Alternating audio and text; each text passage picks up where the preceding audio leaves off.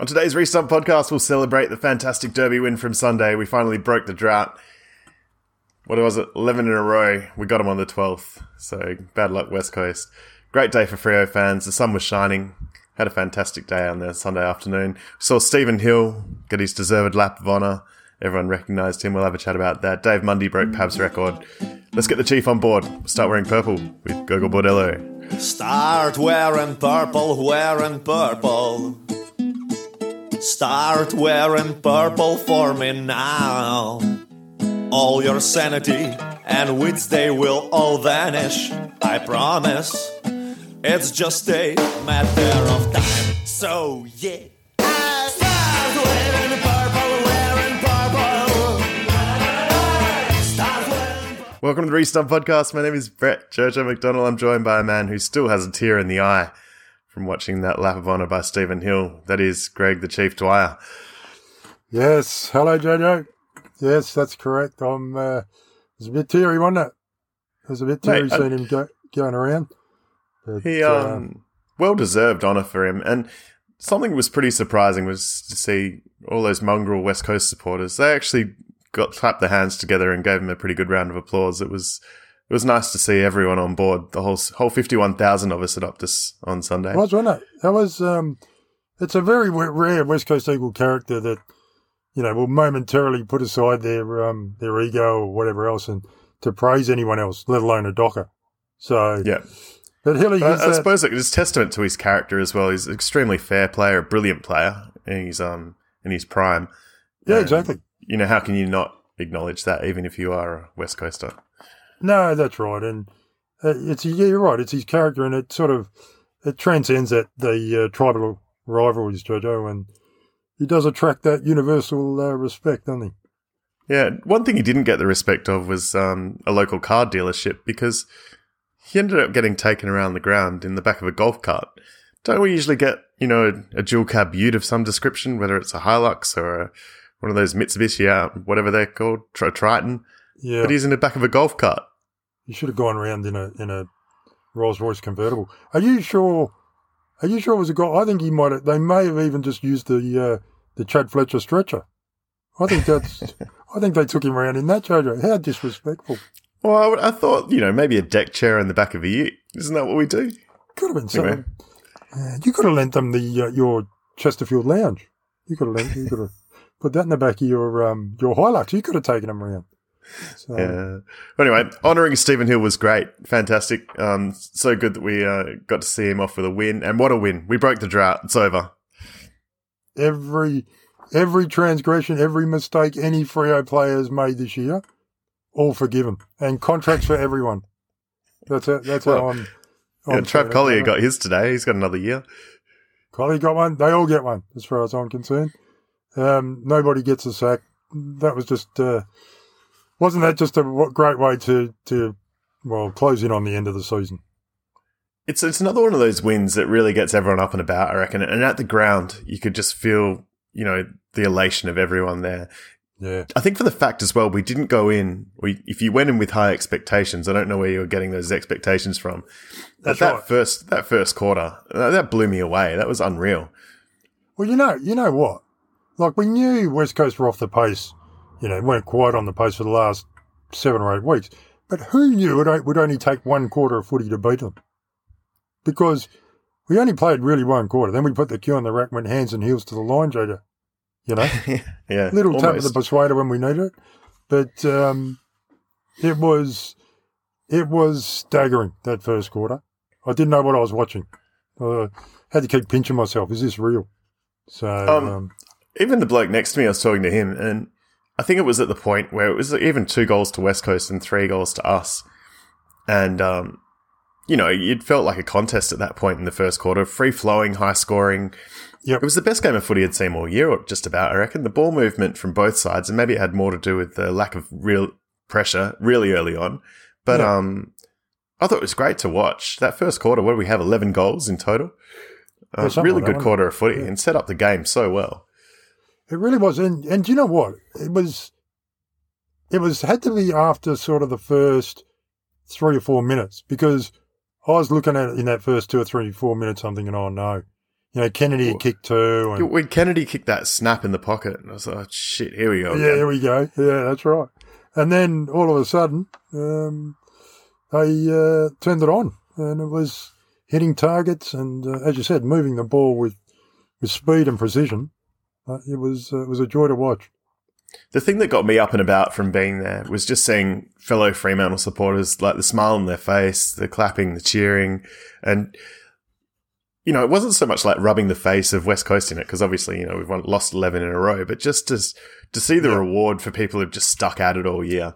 You know, It it's been an up and, up and down season. We've had highs, we've had lows, but to just like let everyone have that kind of point, that climax of kind of excitement of um, beating West Coast, and not only beating West Coast, but putting on a performance in that first quarter was really something to celebrate, and it was great to see everyone get to enjoy it. Yeah, that's right. And it was purely unadulterated joy. It was unexpected joy, JJ, and that's always more fulfilling and when and it's authentic when it's unexpected. And it was Yep. just just a, a stamp on the end of the the season that you know probably points us in the right direction that we're going in the right direction.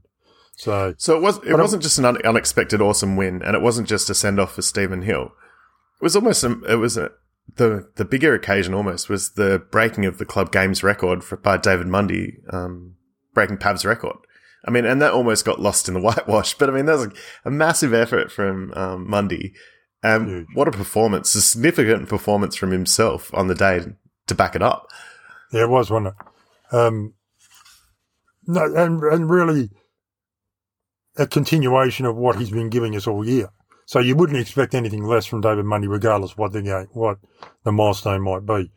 But it was just like it was the script, wasn't it? That for him to play that well on, on that day, and that first goal he kicked, you know, for Yeah, you, you couldn't write it, could you? You couldn't. Could not. You couldn't. You Could could not not. write that script. No, no, it was magnificent, and um, I don't know. I don't really know how much it means. You know, that type of, you know, that type of milestone. I mean, I think uh, What, in to, the to break the, ga- the club record games. well, I think in the moment it means a lot, but I'm not sure beyond that. You know, and maybe it's just me. I don't have this attachment to, you know, accolades and, and, and trophies and th- and whatever else. And it's more to me that if you'd broken that record, You wouldn't want to have an attachment or a, a value of trophies when you're supporting this club, would you? No, that's true. That's true. So that's it's easy not to have.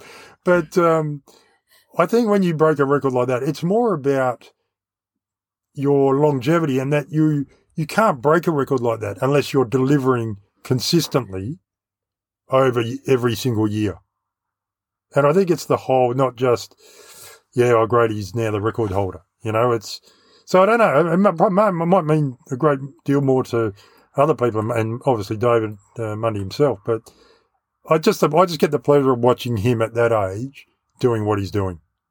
That's I think all I think for me, when stuff like this happens, I mean, especially for a player like Mundy, who's you know, you know, they still talk about him going under the radar, but I mean, like for 298 games, he'd been going under the radar. He'd not gotten a lot of accolades, and even when he had, you know, Yep. he didn't receive a lot of press or a lot of attention. And I think for me, seeing him get this kind of attention now, where he's breaking a record every week, and people are acknowledging his long career, and you know, Yep. he's been consistently good, great over the course of his career. It's the Yeah. kind of send off in the back end of your career you deserve. And if, if it's because you're breaking the record that you're getting highlighted and your performance and career is being highlighted, I think it's a really great thing for him. Yeah, definitely. Yeah, yeah. I, I just sort of think it's. I, I agree. I agree with you on that. But uh, to me, I, I don't care what anyone else thinks. Like us, Fre- no, no, us Fremantle fans know how good he is, and and you know it's it's that's what it matters to me. You know. Um, I've been trying pretty hard to kind of eliminate the immediacy of what happened on Sunday, but I reckon that will go down in the memory bank as one of the better derby wins we've ever had. When you think of the players we've got out, um, you know, the kind of hardships we've been through this season with injuries and whatnot. You know, we lose Brayshaw, who was, you know, stepping up for Fyfe, and then we're calling on Caleb Serong to step up for Brayshaw Yeah. you know, in almost like a Hail Mary type situation. Yes. We didn't really have any right to go in and do what we did on Sunday. But I just thought that kind of performance, if you were, if you were worried that some of these guys aren't going to cut it, or that a chair is not fully invested because he's off to Carlton or Richmond next year, or Yeah. you know some of these other guys aren't going to make it, then you have to kind of redress your thought because West Coast, apart from that first quarter where they were you know played off the park, Yeah. for the next three quarters they gave us everything they had, Yep. and we we held them off. We did. We did. It's you're dead right. I mean, you just have to look at the the number twelve players we had in our team under fifty games experience. You know, West Coast had three seasons on us on on average uh, per player. Three seasons. That's three seasons, three pre seasons. You know, it was such a super important win, and for that very reason, what you were saying to show fans that who may have thought we weren't heading in the right direction th- to show them that where we are and where we are heading. You know, if that wasn't in, indicative of, of where we're going to be in future years, that's that's why it was so good. And as you said, the the players that we had out, and and it's one of those times where it's about the players you've got in, not about the players you've got out. You know, Yeah, and, and this this win wasn't driven by Blake Acres. It wasn't driven by No. you know guys that we've tacked onto the list who are seasoned players who've been around for a while. yep, This win was driven by guys that we drafted, that we've bought through our system, that we've you know become. fr- they are Fremantle Dockers now, and they're the Fremantle Dockers of the future. Hmm. They're the one. They're the ones that drove this victory, and they're the ones that'll be there to drive more victories in the next ten years. So yeah. I think it, it was awesome. It, it, It was, was. so so good. It was, yeah, it, it meant it was a, a great win because it meant so much more than just the just the win. If you know what I mean, it did more than just the four points, and it was that's when wins are really mean something. Do you remember when Fyfe went down? It might have even been last season where he missed a couple of games, and you know we looked to Walters as being the next man to stand up in the midfield, and then you know Sonny steps out of the midfield more this year, and then Fyfe goes down. It's Brayshaw's turn to stand up and Yep. lead, but now Brayshaw goes down, and you know it's next man up again. Who's going to take the mantle as you know the king of the Freo midfield? And it's Caleb Serong. Eh, What a big ask for a guy that's in his what second year of footy, not yet played fifty games. But you, you just knew coming in that he was going to put in a big performance on the weekend. But I don't think you could have imagined that he would have done what he did on on Sunday coming into the game. He kicked two goals. That one goal that you know, I don't know what you can say about it. Under pressure, just you know, come with the man, come with the moment. Yeah, Um, unbelievable game, and I don't know if we've ever had a more deserving Ben Allen medalist. no, that that's um that's true. And look at probably his his game. I mean, it was magnificent. It wasn't surprising that he would bring that sort of game, but it was to that he did it without the assistance of a Brayshaw or a Walters or the protection of a Fyfe. You know, he absolutely uh, was best best on all day and deserved the medal. And saying he deserved the medal, you know, that's coming from someone who thinks all these medals are meaningless. These Mickey Mouse medals. He deserved the best on ground merit. You know, whether it's a medal, whether whatever it is.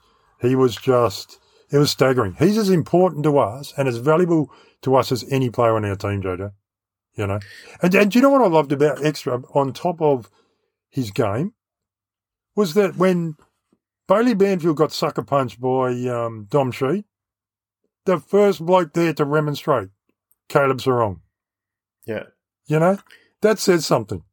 You know, when and and I, and I'll pick this out a, a bit, and not not having a crack at Adam Cerra, but a lot of times I don't know whether it, it dawns on him to go and help a bloke who's in trouble, and he did it again yesterday. We'll we'll get to that later, but Caleb Serong doesn't.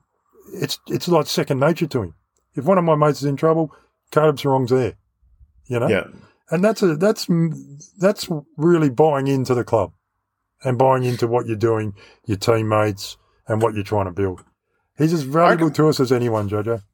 We spoke about it a bit last year when, um, you know, the season, not dead and buried, but, you know, you could tell it tailing off and we're probably not going to make the finals and whatever. Just kind of not begging the club, but thinking, you know, maybe it's a good uh, opportunity for the club to thrust some of these young guys into positions of responsibility and remove the older guys, forcing them to step up. We've seen the benefit of that already with Brayshaw this year and how much he's grown. And he's not taking a step back from here. He's only step taking a step forward. He's not giving up um, you know, Yep. midfield time and responsibility to Fyfe when he comes back. He's getting Fyfe to add to what he's already bought this year. Yeah, Caleb Serong's doing the same thing now. He knows what he's capable of when he's the leading man in the midfield. Yeah. He's like, he's not taking a step back now. So when you give these guys opportunity and you make them take responsibility for the team, put them on their back somewhat, look what you get. He's like, you give these guys exposure and responsibility, they repay you in spades. So When we when we start next season and we have a midfield of Fyfe Serong, Brayshaw, and hopefully Cerra, yeah. it's going to be as good as any going around. Oh, don't know about the Beatles. I don't know what. It- it- You're dead right, and we've learned that lesson twice now. As you said, we learnt it last year, and we've learned it again this year. It's such a it's such an important aspect when you're developing a team, isn't it? Give these guys, you know, and, and I guess you've got to pick and choose who you deal with and, and, and who you judge that is capable. and when and when you and when you do it as well, like they have to be Yeah. ready. But you just see if you can pick that moment and give them the Yep. opportunity to succeed in a in a really important role, how Mm. much confidence they get from that, how much understanding of what they're capable of at AFL level they they they Yep. get. Um, It's, yeah, so I uh, just thought it was a really significant moment for Serong, especially after Right. he's been given tagging jobs uh, or minding jobs or whatever you want to call it, calling jobs cooling um, jobs. uh, in the beginning of the season. He was let off the leash big time, and uh, didn't he let us know what he's learnt? Um, Didn't he ever? So yeah, you got to hand it to JL. That's helped him. That really has helped him that that role, and uh, you know you can see the benefit that he's getting from it, or he's got from it. Yeah, yeah, for sure. And but I think the thing with that is, I think pl- plenty of people have seen that he's been ready to go doing that kind of thing for a while, Yeah. or whatever. Um, the game itself, we've briefly touched on the first quarter, but didn't the game just exemplify how taking your opportunities in front of goal makes so much difference? Oh, I mean, if we had kicked two goals eight instead of eight goals two, yeah, there's no chance we win that game. absolutely not, absolutely not. That you know, we, the thing That is, sounds like a stupid statement. It sounds like a, a very obvious statement, but No, I but mean it true. more more in the respect that how much pressure did we put West Coast under Yeah. to have to fight back into the game when they were so far behind? You know, Yeah. they were 30 points down at quarter time. You know, all of a sudden they've got to invest so much effort and energy and mental mental energy into trying to catch up, let alone get in front. yeah, Whereas if you don't put that margin in and you don't put the, the herd on the scoreboard, yeah. they're still in it. And that's what we've done all year. So it's great to see that happen on, on Sunday. And that's right. And it's, that's the thing. You're dead right. It's you know you, you can you can be inaccurate if you're generating a shed load of shots. We still only managed 19 scoring shots in total, uh, Jojo. So when when you're at that sort of level, you just you can't you can't miss. You cannot afford to miss. Um, you know, I don't know what the stat was, but I reckon just about every single time we went inside 50 in that forward first quarter, we, We scored scored. Yeah, Yeah. I mean, we had 10 shots in the first quarter, 10 scoring shots. Um, we had 19 for the game. So we only had another nine in the, in the following three quarters. So it wasn't great after that. But as you said, we done, we did the work in that first quarter, took the chances, were efficient, and it, uh, it does help you get over the line. And it's funny how much motivation it gives to your fellow teammates if you kick the goals. And I think a bit of us kicking the goals had a lot to do with where we were taking the shots. We were getting really good spot spot up marks. Like Tab's got a real a good few in front of goals. Um, Oh, we got some running. tell that to Treacy and uh, Caleb wrong. No, I know. we did have, you know, the, obviously the Treacy goal was fantastic, but I mean, in general, I mean, we had a lot of goals where you're just like, well, he has to kick this, you know, he can't miss that. Yeah. And maybe we don't, maybe we're not getting them as regularly. I'm not sure. It did seem as though we were getting a lot more kickable goals from a lot Goals closer in in. Well, Ted took three marks virtually dead in front, didn't he? Yeah, I think we had eight inside 50 marks in the first first quarter. So Yeah, right. That's I mean, that's that's going to help. I think um, watching the game at ground and seeing the activity in the forward line, we Yeah. had guys buzzing around everywhere. You know, Liam Henry, uh, Collier, Schultz was applying a lot of pressure. Yeah. Uh, Croden was active, and then we had Treacy and Tabs leading up at the footy. Yeah. We looked like a different team, and I don't know if it's just the Eagles offered us the space up or what it was, but if you were running off halfback, you had a multitude of options. Instead of searching one out, you had to decide which one you didn't want to take because our forwards were working like a treat. It, it was unbelievable to see. I, I don't I don't want to um I don't you know we're not one for tooting our horns, Jojo, but I think they might have listened into the preview pod. I think I saw the Mr. Papa Giorgio move out there, Jojo. they were in sync. They were. Mate, they were put, they were putting blocks on for one another in the Yep. square. Everyone was working together, yep. and you know how, how many times do you see a stream off halfback? You know, you could hit Collier or Schultz on the lead on the wing. Like Yep. there was just so much movement, so much activity. Everyone was engaged, yeah. and it's not surprising we hit the scoreboard so much.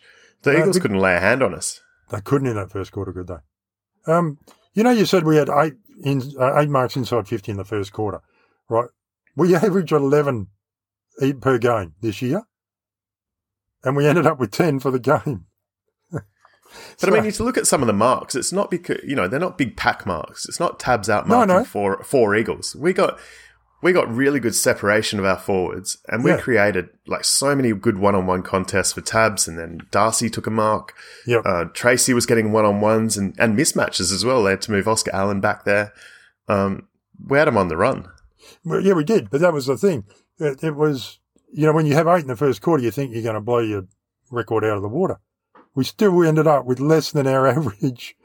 Yeah, You know, it was uh, the, three, the last three quarters. But as you said, the Eagles threw everything at us and uh, started to play their game. But um, that first Well, I think in, in that first quarter, though, it, the shots were generated through really positive ball movement and really aggressive run and handball receive from halfback and even you know the the fullback line. We just didn't stop.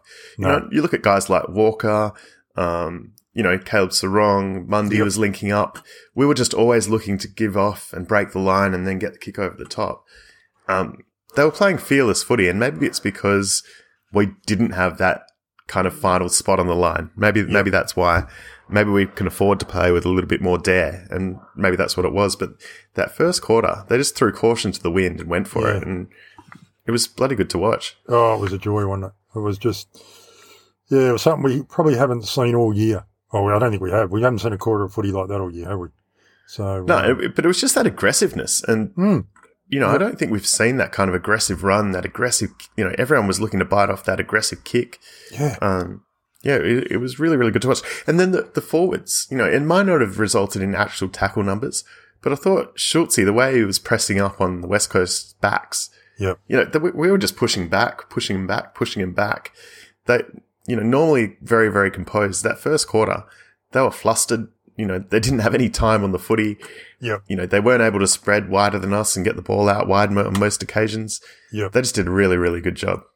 Yeah, and I think it was also because we were moving the ball so well, and we didn't play to their, you know, what we were talking about in the preview, just bomb it in, and, and the McGoverns and the Barrasses and whoever else. It was low.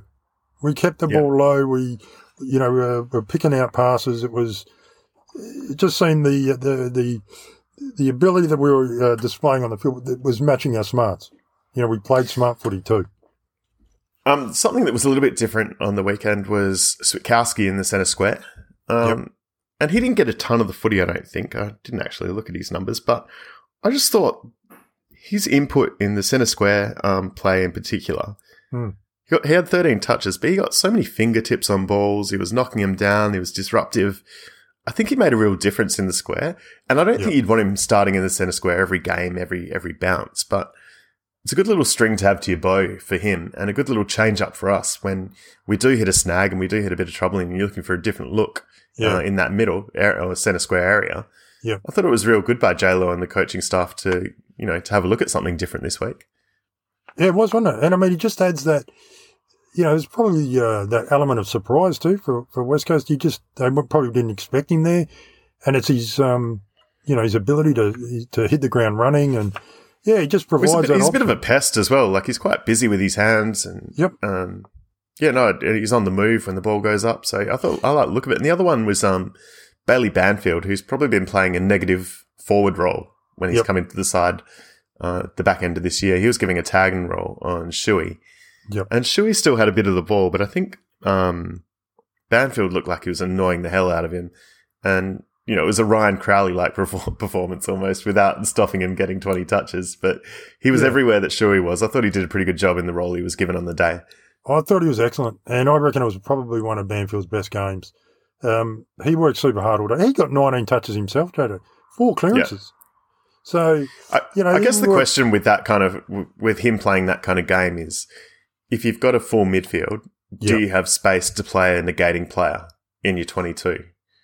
No, if you've got a Fyfe and a Brayshaw available, um, they're Do you reckon, coming do you in reckon it's, it's a bit of a horses for courses? You know, if you've got it, if you're playing a team who you think someone is susceptible to Yeah. getting shut down and is dangerous, Yeah. then you want that player on your list.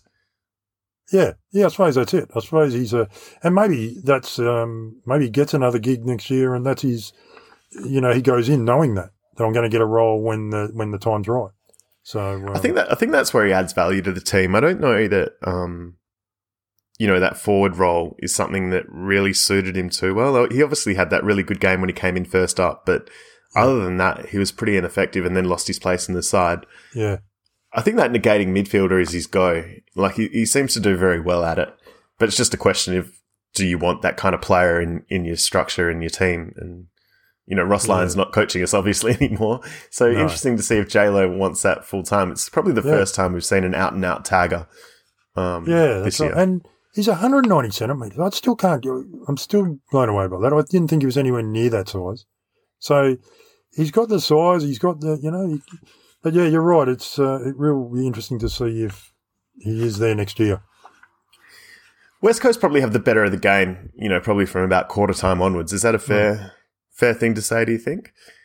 Um, yeah, oh, We had patches. We had a few patches. patches in that second quarter. I I reckon I singled out the point where the big West Coast Eagle comeback started, and I remember saying to myself at the time when it happened, "Oh, oh no, we're in trouble now."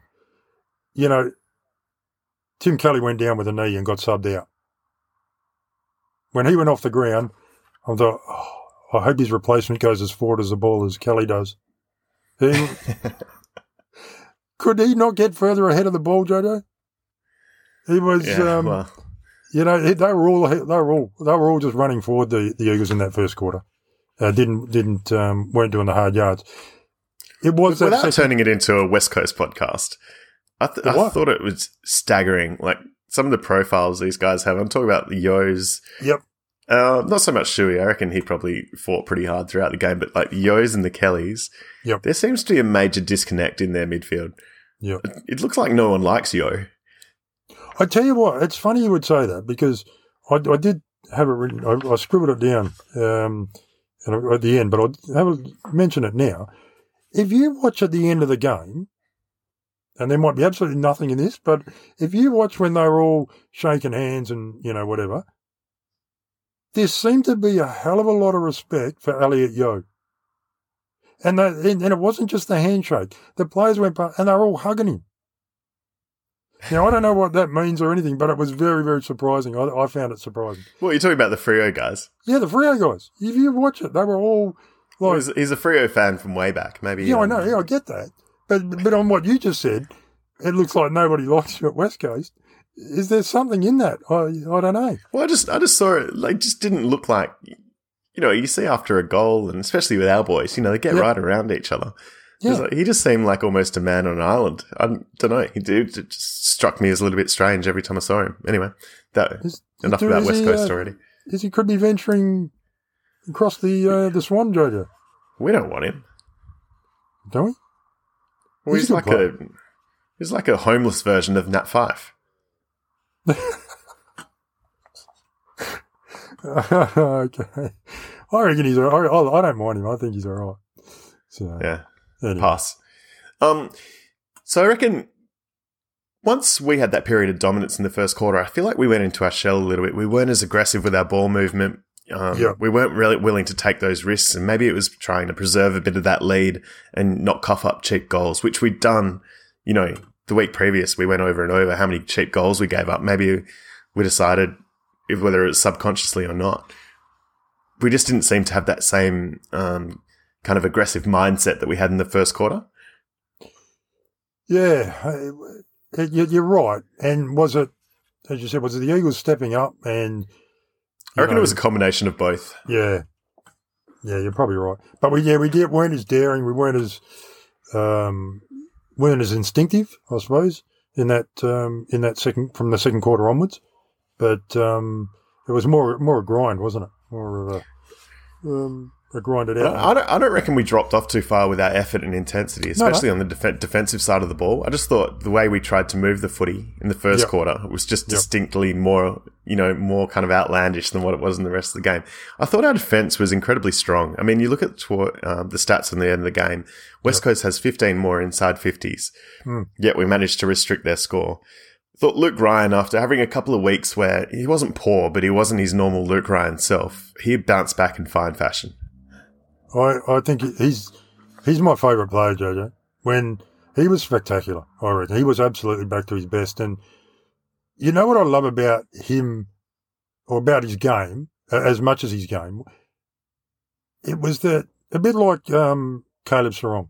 When Brandon Walker was getting scragged by uh, two West Coast players, I don't know, I can't remember who they were.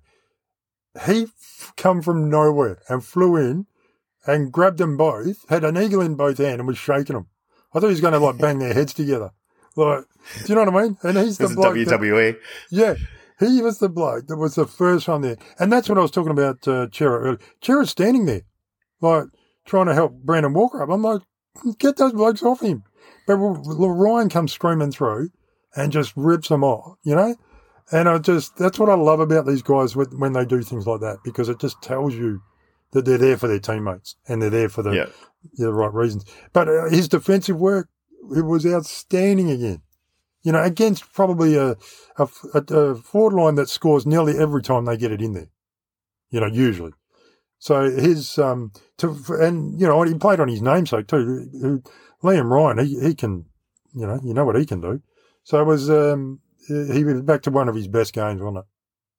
Yeah, it really was. And I thought also, you know, there was a number of times where he had to roll off and pick up a Kennedy or a Darling. Yep. Um, and he beat them consistently as well. I thought he just picked his moments really well. He was able to distribute the ball really well and be in the right spots to receive. Yep. Um, he's back to his very, very best for us. Yeah. He's got that instinct, doesn't he?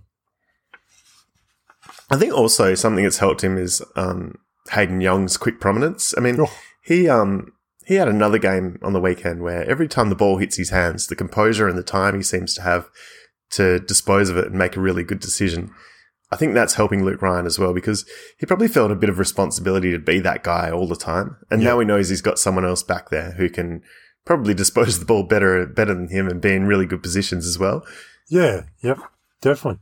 Um, he did have a few shockers, Hayden Young.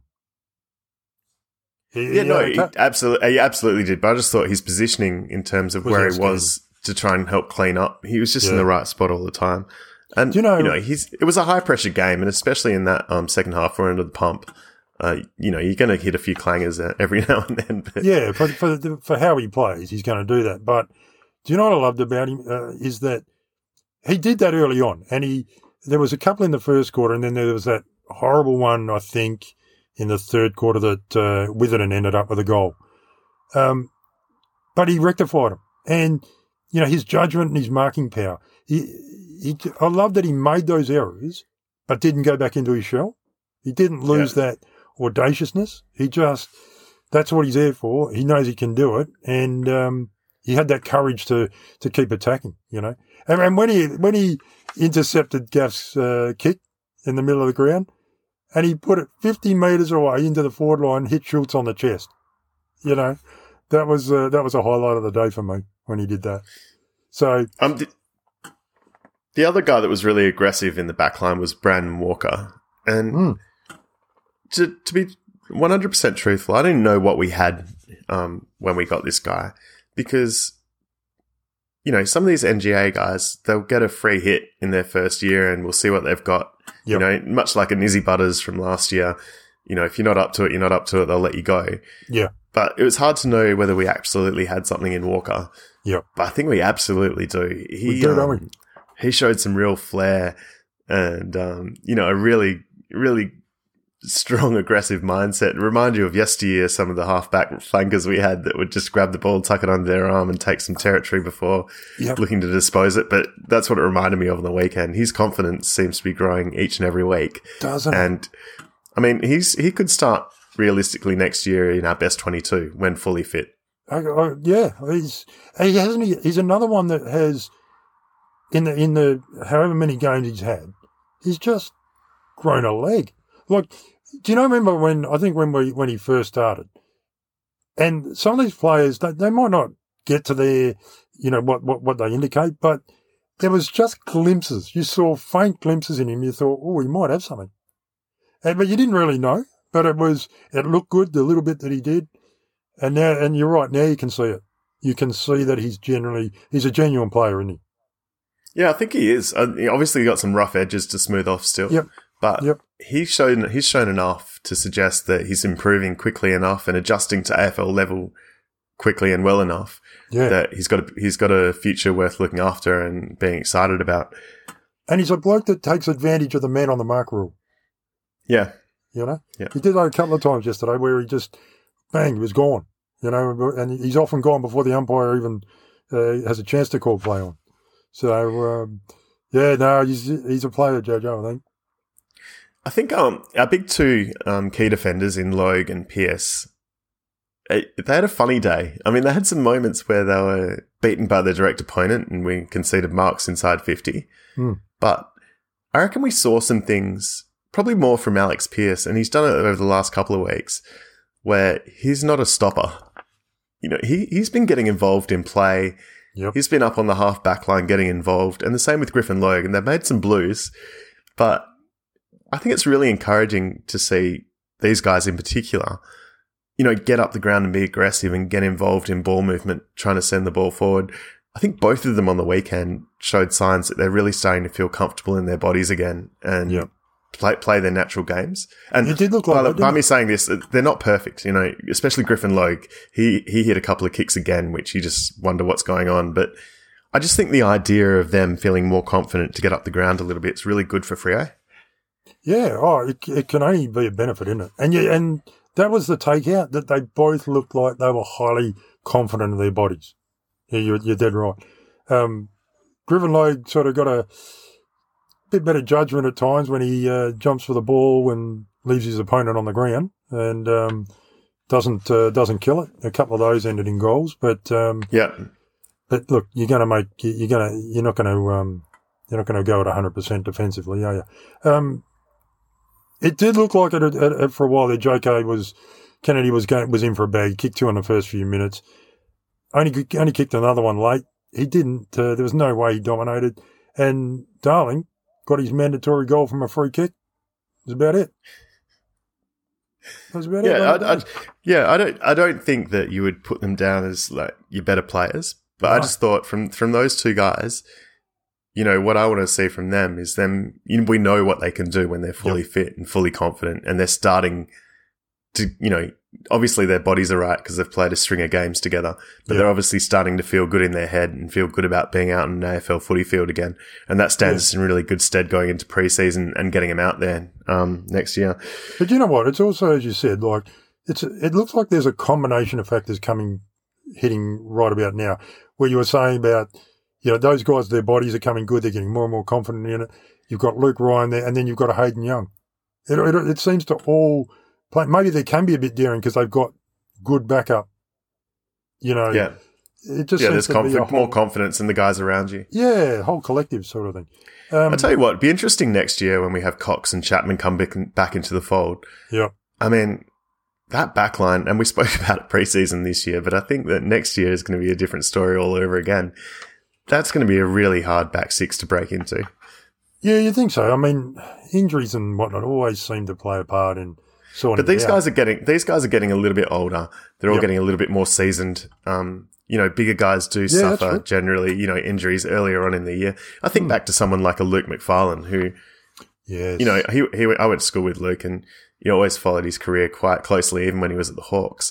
Yeah. But you, you began to wonder with him, you knew how good he was, but Hmm. will he ever get on the park? Will he ever, you know, get a run of games into him, you know, get a level Yeah. of fitness and will his, will his body allow him to play? Played 244 games in the end and is a legend of the Freo Footy Club. yeah.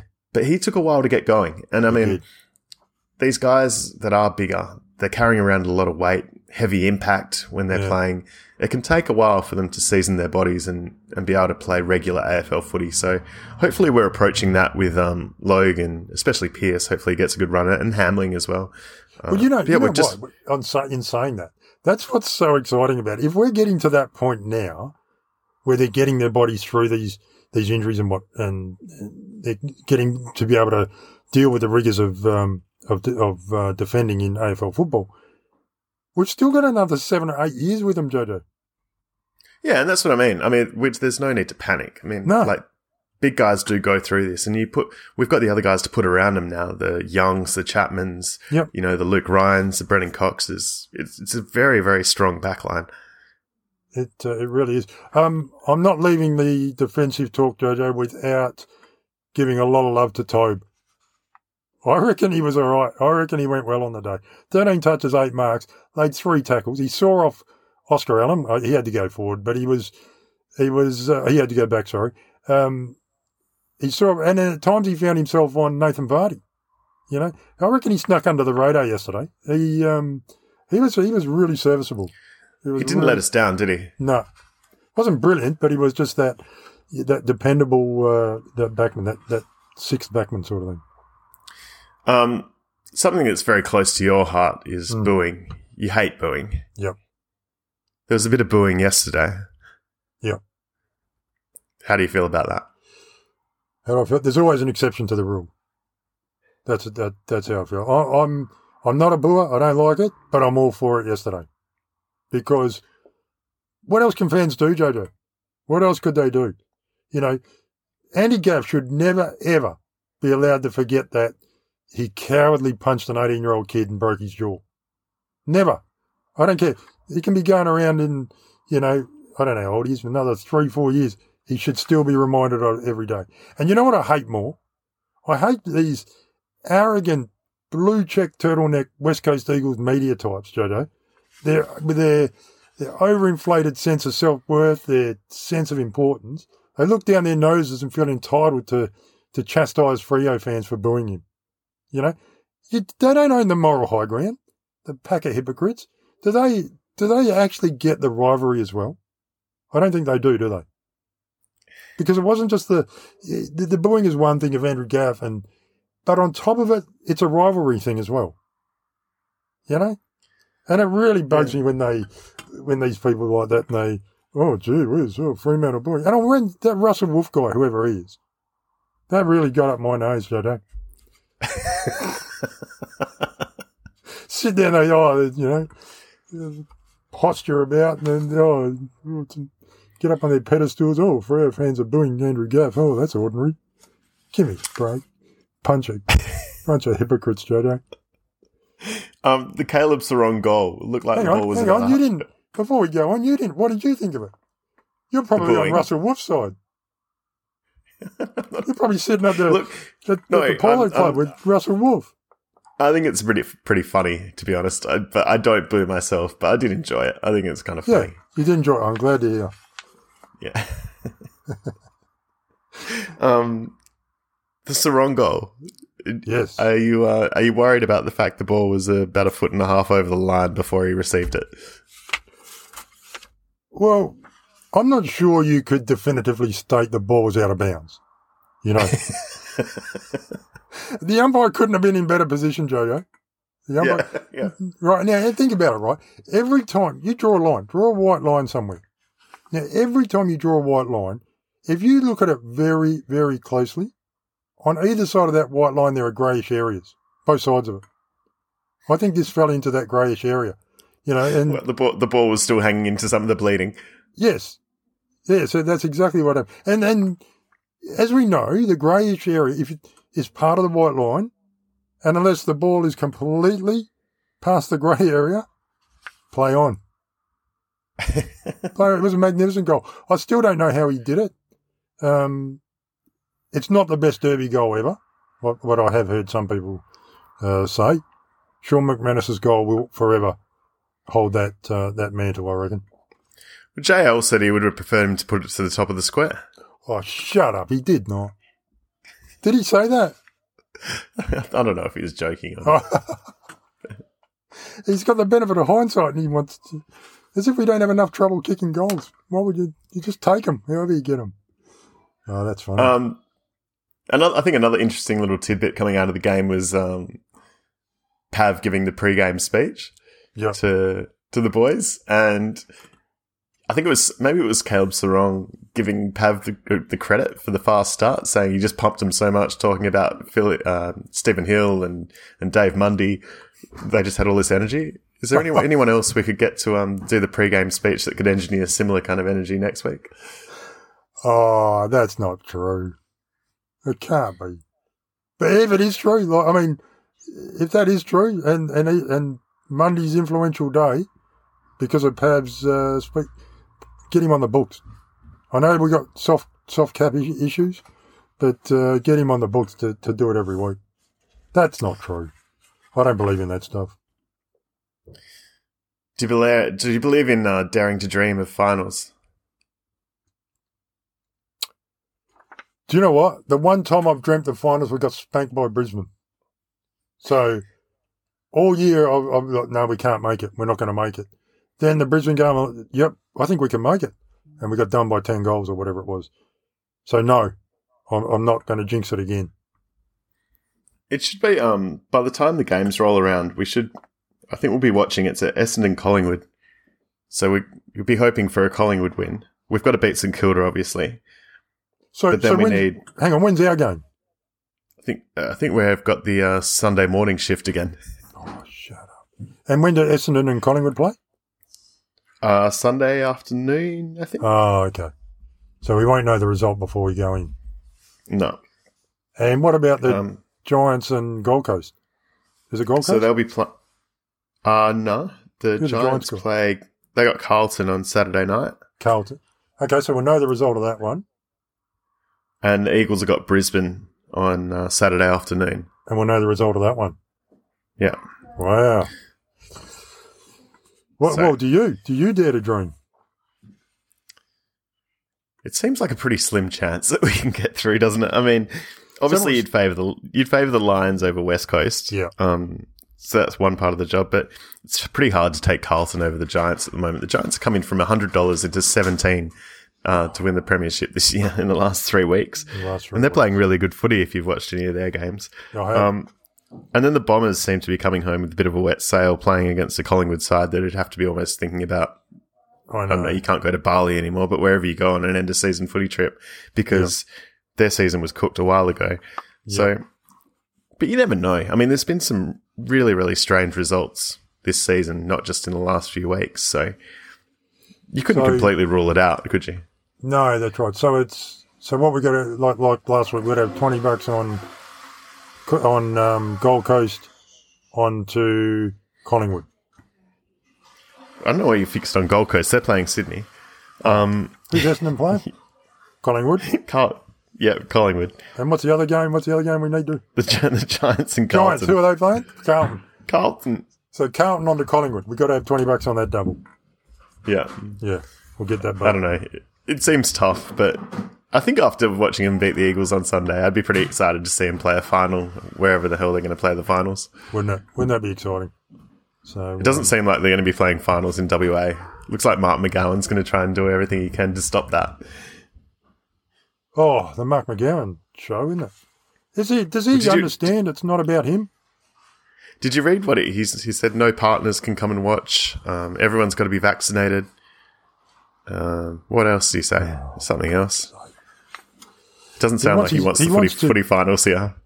He wants his own state uh, country, doesn't he? He wants to cut WA off and run his own country.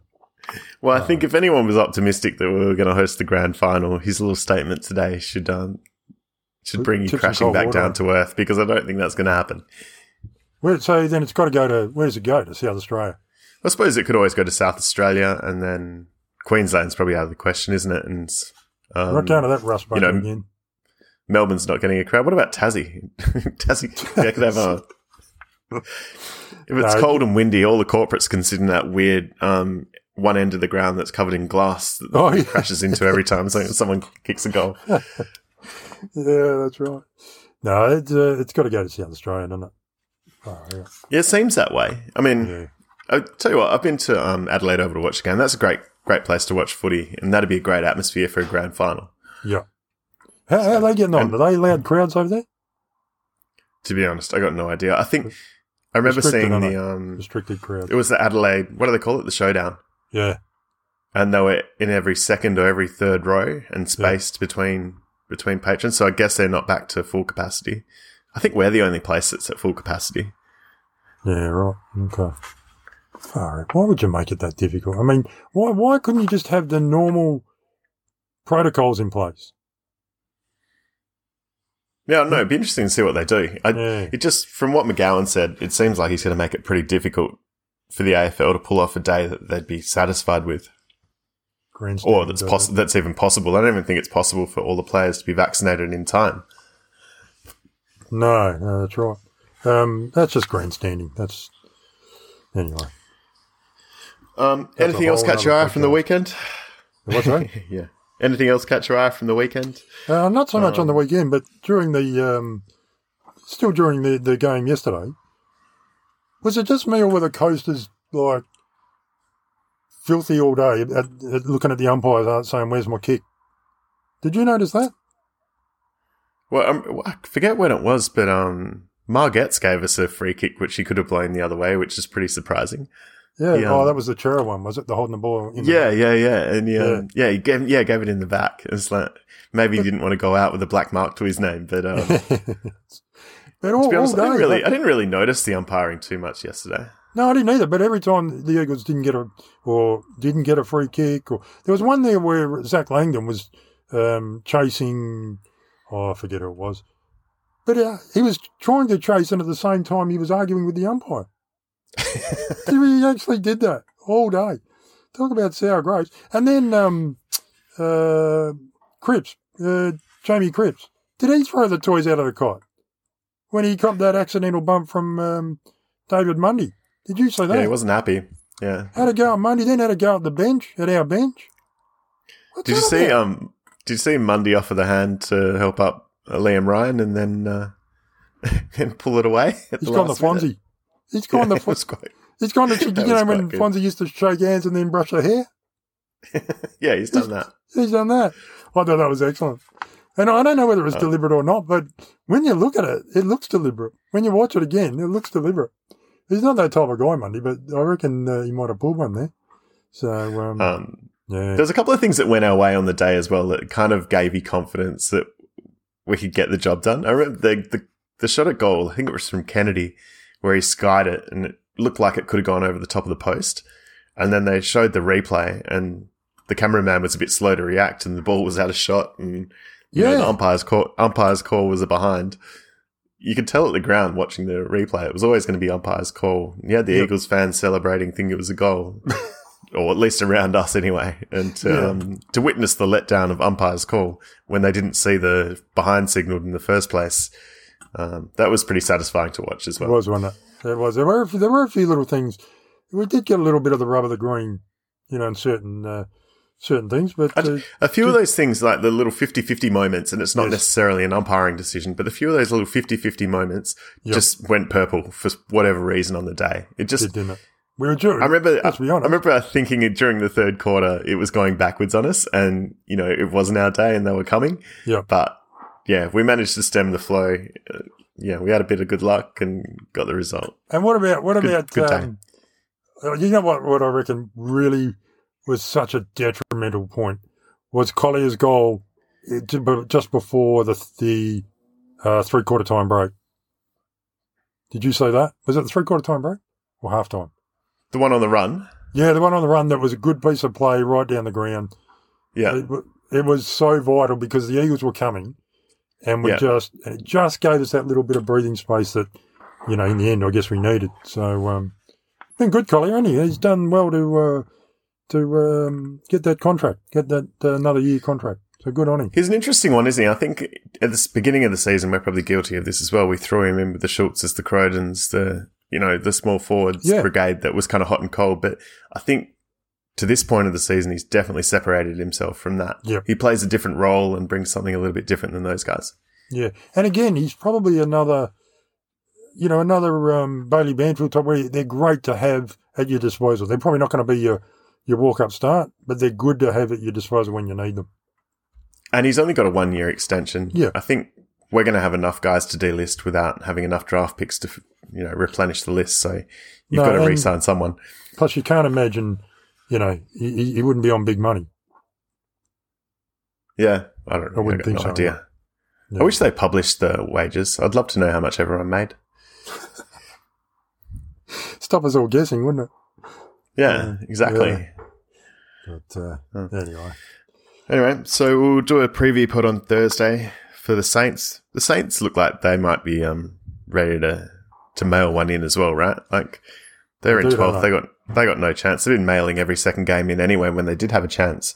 yeah, they have been a bit, uh, a bit, a bit fluctuating form, but they can be good on their day, can't they? Yeah, it seems like an eternity ago that everyone's thinking, why don't we give more recycled coaches like Brett Ratten another go? Like he had that honeymoon period last year when he came in and took over. That Yeah. seems like it was many many years ago, and it's probably only a matter of months. He they've really struggled. They have, haven't they? And where are they? In, I wonder where they are in terms of, um, you know, age and, and whatnot. Their team, you know. It'd be- I'm not We sure think about guys that they've brought in. They've brought in Hannebery. They've brought in Brad Crouch. They've brought Yeah, in Paddy right. Ryder. Brad Hill. Um, yeah, so Yeah. they're probably not at the, the right end of the um No. the cycle when it comes to having a crack at it. Yeah. They're firmly stuck in the middle. Yeah. Hey, what about um, what about the news today about Ross Lyon throwing sort of throwing his hat in the ring again? Did you see that? I didn't. To what club? Carlton. Any club? Well, he, Oh, no, really? yeah, virtually any club, but by the by the sounds of it, Carlton. Leigh Matthews had a chat to him. Said, "What are you doing? Put your get your." He he reckons he had wasn't really going to head that way, wasn't. And then Leigh Matthews sat him down and said, "Mate, what are you doing? You get get your get out there. You you know you're um you've still got it. You and he and he he had a, he reckoned he had to think about it and said he'd look at it. You know, virtually look at the offers come. He'd look at them. So That um, kind of that kind of tells me that probably no one's interested in him. Do you reckon? Well, because I don't think a coach like him, if if Carlton So were you- keen to get him in, I don't think he'd have to put his hat in the ring. I think there'd be people calling him. Yeah, but I, I don't know whether it was sort of a I'd all for I'd be all for Carlton um, giving Ross Lyon the coaching job. It means one less club that Aaron Cher- um, Adam Cerra would want to go to. I don't reckon there's any chance he'd want to go to a club that Ross Lyon's coaching. that's very good. That's Huh? yeah, yeah. Get Well, you have him uh, planted on half forward or in a back pocket. wouldn't or- he? Wouldn't he ever? There's, there's no chance Cerra would go to a club that Lyon's No. coaching. I don't think. That's a great idea. Come on, no, Roscoe, get take the Carlton job because there's no what he's the Richmond's out of the question virtually. Well, unless they manage to un- unload salary, you'd think. Maybe, but um, be interesting to see to know who. Maybe, but uh, otherwise he goes in the draft and goes, ends up at North Melbourne, which you know may not be a, a bad thing for him. But um, yeah, that's a good point, Jojo. Let's hope he does take the Carlton job. Um, Sean Darcy's an interesting one to listen to when um, you're talking about Adam Cerra's contract. I think they're pretty good mates. He always talks about how they go for coffee every day or every second day or whatever. Yeah. And, um, you know, he often has to, like many ruckmen, the, the signal from the brain sometimes takes a little while to get to other areas of the body. Not in a bad way, but just like, No, he, no. um, I think he was giving an interview the other day where he said, Oh, I reckon he'll stay. And he seems kind of goofy enough and maybe a little bit like naive enough where he doesn't To think let something slip. yeah. You know what I mean? I, I thought that too when I heard that. Uh, so Um, could be, um, yeah. He, and then he had, didn't he say I, I have to, um, He Well, got in trouble for this before. yeah. uh, I love Sean Darcy. I reckon he's a ripper, isn't he? So I don't know. I still think um, Cerra's going to stay. I think he'll sign that contract to take him through to restricted free agency. It makes too much sense for him. I'm kind of, yeah. I. I mean, we- we're all guessing, but it, but it does make sense, doesn't it, to do that? You know, then he can really Well, go then- wherever he wants. To. Then you can really choose where you want to go rather than being have your hand forced. Yeah, that's But right. yeah, I guess we'll find out soon enough. That's it. All right. Well, until th- hey, Great day yesterday, wasn't it? How good was it? oh, that's very good. It's days like that. That's why we all love the Fremantle Football Club. For days like that. Yeah, except all for the- the the Sunday bloody three o'clock game when you're on the side of the ground where the sun's just beaming into it. Yeah, It's bloody hot. harsh. I didn't know where to wear jeans or shorts. I wore the jeans and sweated my ring off. Oh, far out. No, just It was uh, a night game. Why? Why wasn't that a night game? That was. You could have seen that that was going to be a game like that, like a really heated, a well contested game. Saturday night. Saturday no. night. What's wrong with Saturday night? Yeah, it's just Anyway, empty stadium. Both teams are here. Yeah, that Yeah, ridiculous. not com- not complaining. Not you got to start your Monday campaign. That you still got to get that going, Jojo. Yeah, Mondays would be good. Yeah, All right, we've talked for long enough. Um, yeah. Thursday preview pod St Kilda. Let's do it. Until then, are you still down with the restump? Oh, look, all day the Eagles looked at the umpires wanting to complain and whine. But fittingly, wine comes from sour grapes. Start wearing purple, wearing purple. Start wearing purple for me now. All your sanity and wits, they will all vanish. I promise. It's just a matter of time. So, yeah.